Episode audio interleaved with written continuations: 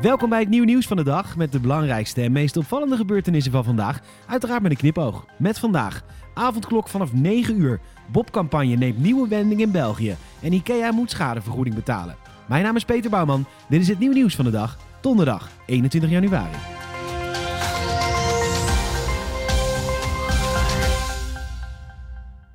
De Tweede Kamer heeft ingestemd met de avondklok. Wel is het een half uurtje later geworden en zal deze dus van start gaan vanaf 9 uur s avonds. Of de avondklok vanaf zaterdag of vanaf zondag ingaat, is nog niet bekend. Het is tijd voor het nieuw nieuwsgetal van de dag. Je krijgt nu een getal en aan het einde van de podcast de context. Het nieuw nieuwsgetal van de dag is 4.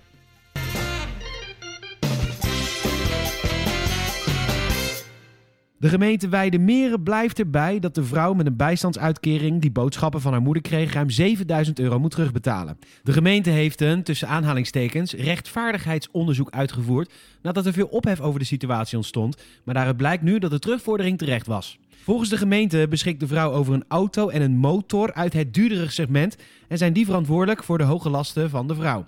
Het gaat niet om nieuwe voertuigen, maar ze hadden wel direct invloed op het budget dat overbleef om boodschappen te doen. Het college is van mening dat iedereen vrij staat om zelf te besluiten waar je geld aan uitgeeft, maar dit kan niet ten koste gaan van de uitgaven waarvoor je de bijstand bedoeld is, namelijk uitgaven voor levensonderhoud, concludeert de gemeente nu. De vrouw moet 7.039 euro en 96 cent dus gewoon terugbetalen. Er is geen boete opgelegd. De advocaten van de vrouw is het absoluut niet eens met de conclusie van de gemeente. Het hele verhaal wordt volledig uit zijn verband gerukt, stelt ze tegen de Telegraaf. Het ging eerst alleen om boodschappen en nu worden er allerlei zaken bijgehaald, zoals de motor en de auto. Er wordt gesuggereerd dat die een hoge waarde hebben, maar dat is niet het geval. De auto en de motor hebben een oud bouwjaar. Daar komt bij dat de vrouw deze voertuigen al bezat toen ze in de bijstand terechtkwam. Dat was ook bekend. Waarom is ze dan toen geaccepteerd als bijstandsgerechtigde? De advocaten gaat na deze verklaring in hoger beroep. Jody Bernal mag geen biografie schrijven. En dat vind ik niet alleen. Ook uitgeverij Insight heeft hem dat gezegd. Kennel. We kennen natuurlijk allemaal de Bob-campagne die burgers erop moet wijzen dat je niet moet drinken met een slok op. Of uh, dat je niet moet rijden met een slok op. Veel mensen weten echter niet dat de campagne oorspronkelijk niet in Nederland is bedacht, maar bij onze zuiderburen. Zij hebben nu beslist de campagne iets meer gewicht te geven. De bekende Bob-sleutelhangers worden daar namelijk vervangen met sleutelhangers met namen van kinderen die zijn doodgereden door iemand onder invloed. Mensen die in België worden betrapt met te veel alcohol achter het stuur, krijgt één van de acht kindernamen opgestuurd. De namen moeten meer bewustzijn creëren bij de zuiplappen die achter het stuur stappen. Naast de hanger krijgen de mensen die te hoog blazen ook het verhaal achter de naam te horen. We hopen dat de confronterende niet-bobsleutelhangers langer zullen blijven hangen dan de boete of het rijverbod, vertellen ouders van verongelukte kinderen, een stichting en Vias Institute bij het laatste nieuws. Het is uiteraard niet de bedoeling dat je ze allemaal verzamelt of dubbele hebt. De politie in het Britse Southend kwam voor een vreemde verrassing te staan toen ze uitrukte voor een illegale rave.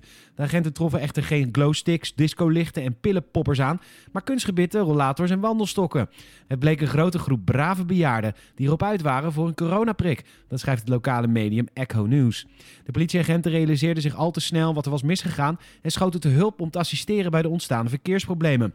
Het was bij de inentingslocatie zo uit de hand gelopen met de menigte omdat vaccins vertraagd aankwamen en er te weinig was geleverd.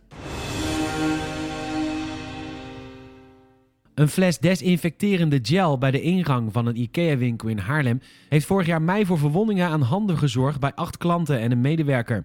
In de flacon bleek bij nader onderzoek geen handgel, maar een grootsteenontstopper te zitten.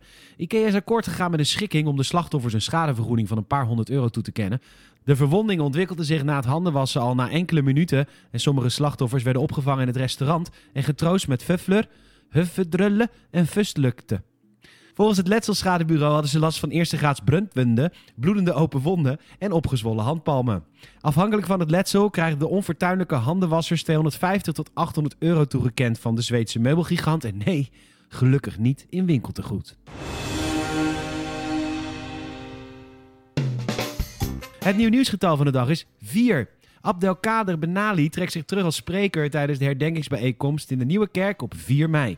Hij kwam afgelopen week in opspraak omdat hij onder andere heeft gezegd: Het zijn zoveel Joden, Amsterdamse Joden. Je voelt je als Marokkaan nauwelijks op je gemak. Het lijkt Israël wel, heel irritant allemaal. Zoveel Joden, dat voelt gewoon gek aan. En het blijkt dat zo'n uitspraak nogal gevoelig ligt bij een herdenking van de Tweede Wereldoorlog. Bedankt voor het luisteren. Help het nieuwe nieuws van de dag te groeien en vertel een vriend of vriendin over deze podcast. Laat ook even een Apple Podcast review achter. Check elke dag nieuwnieuws.nl voor het laatste nieuws. En volg ons ook even via YouTube, Instagram, Facebook, Twitter en TikTok. Tot morgen.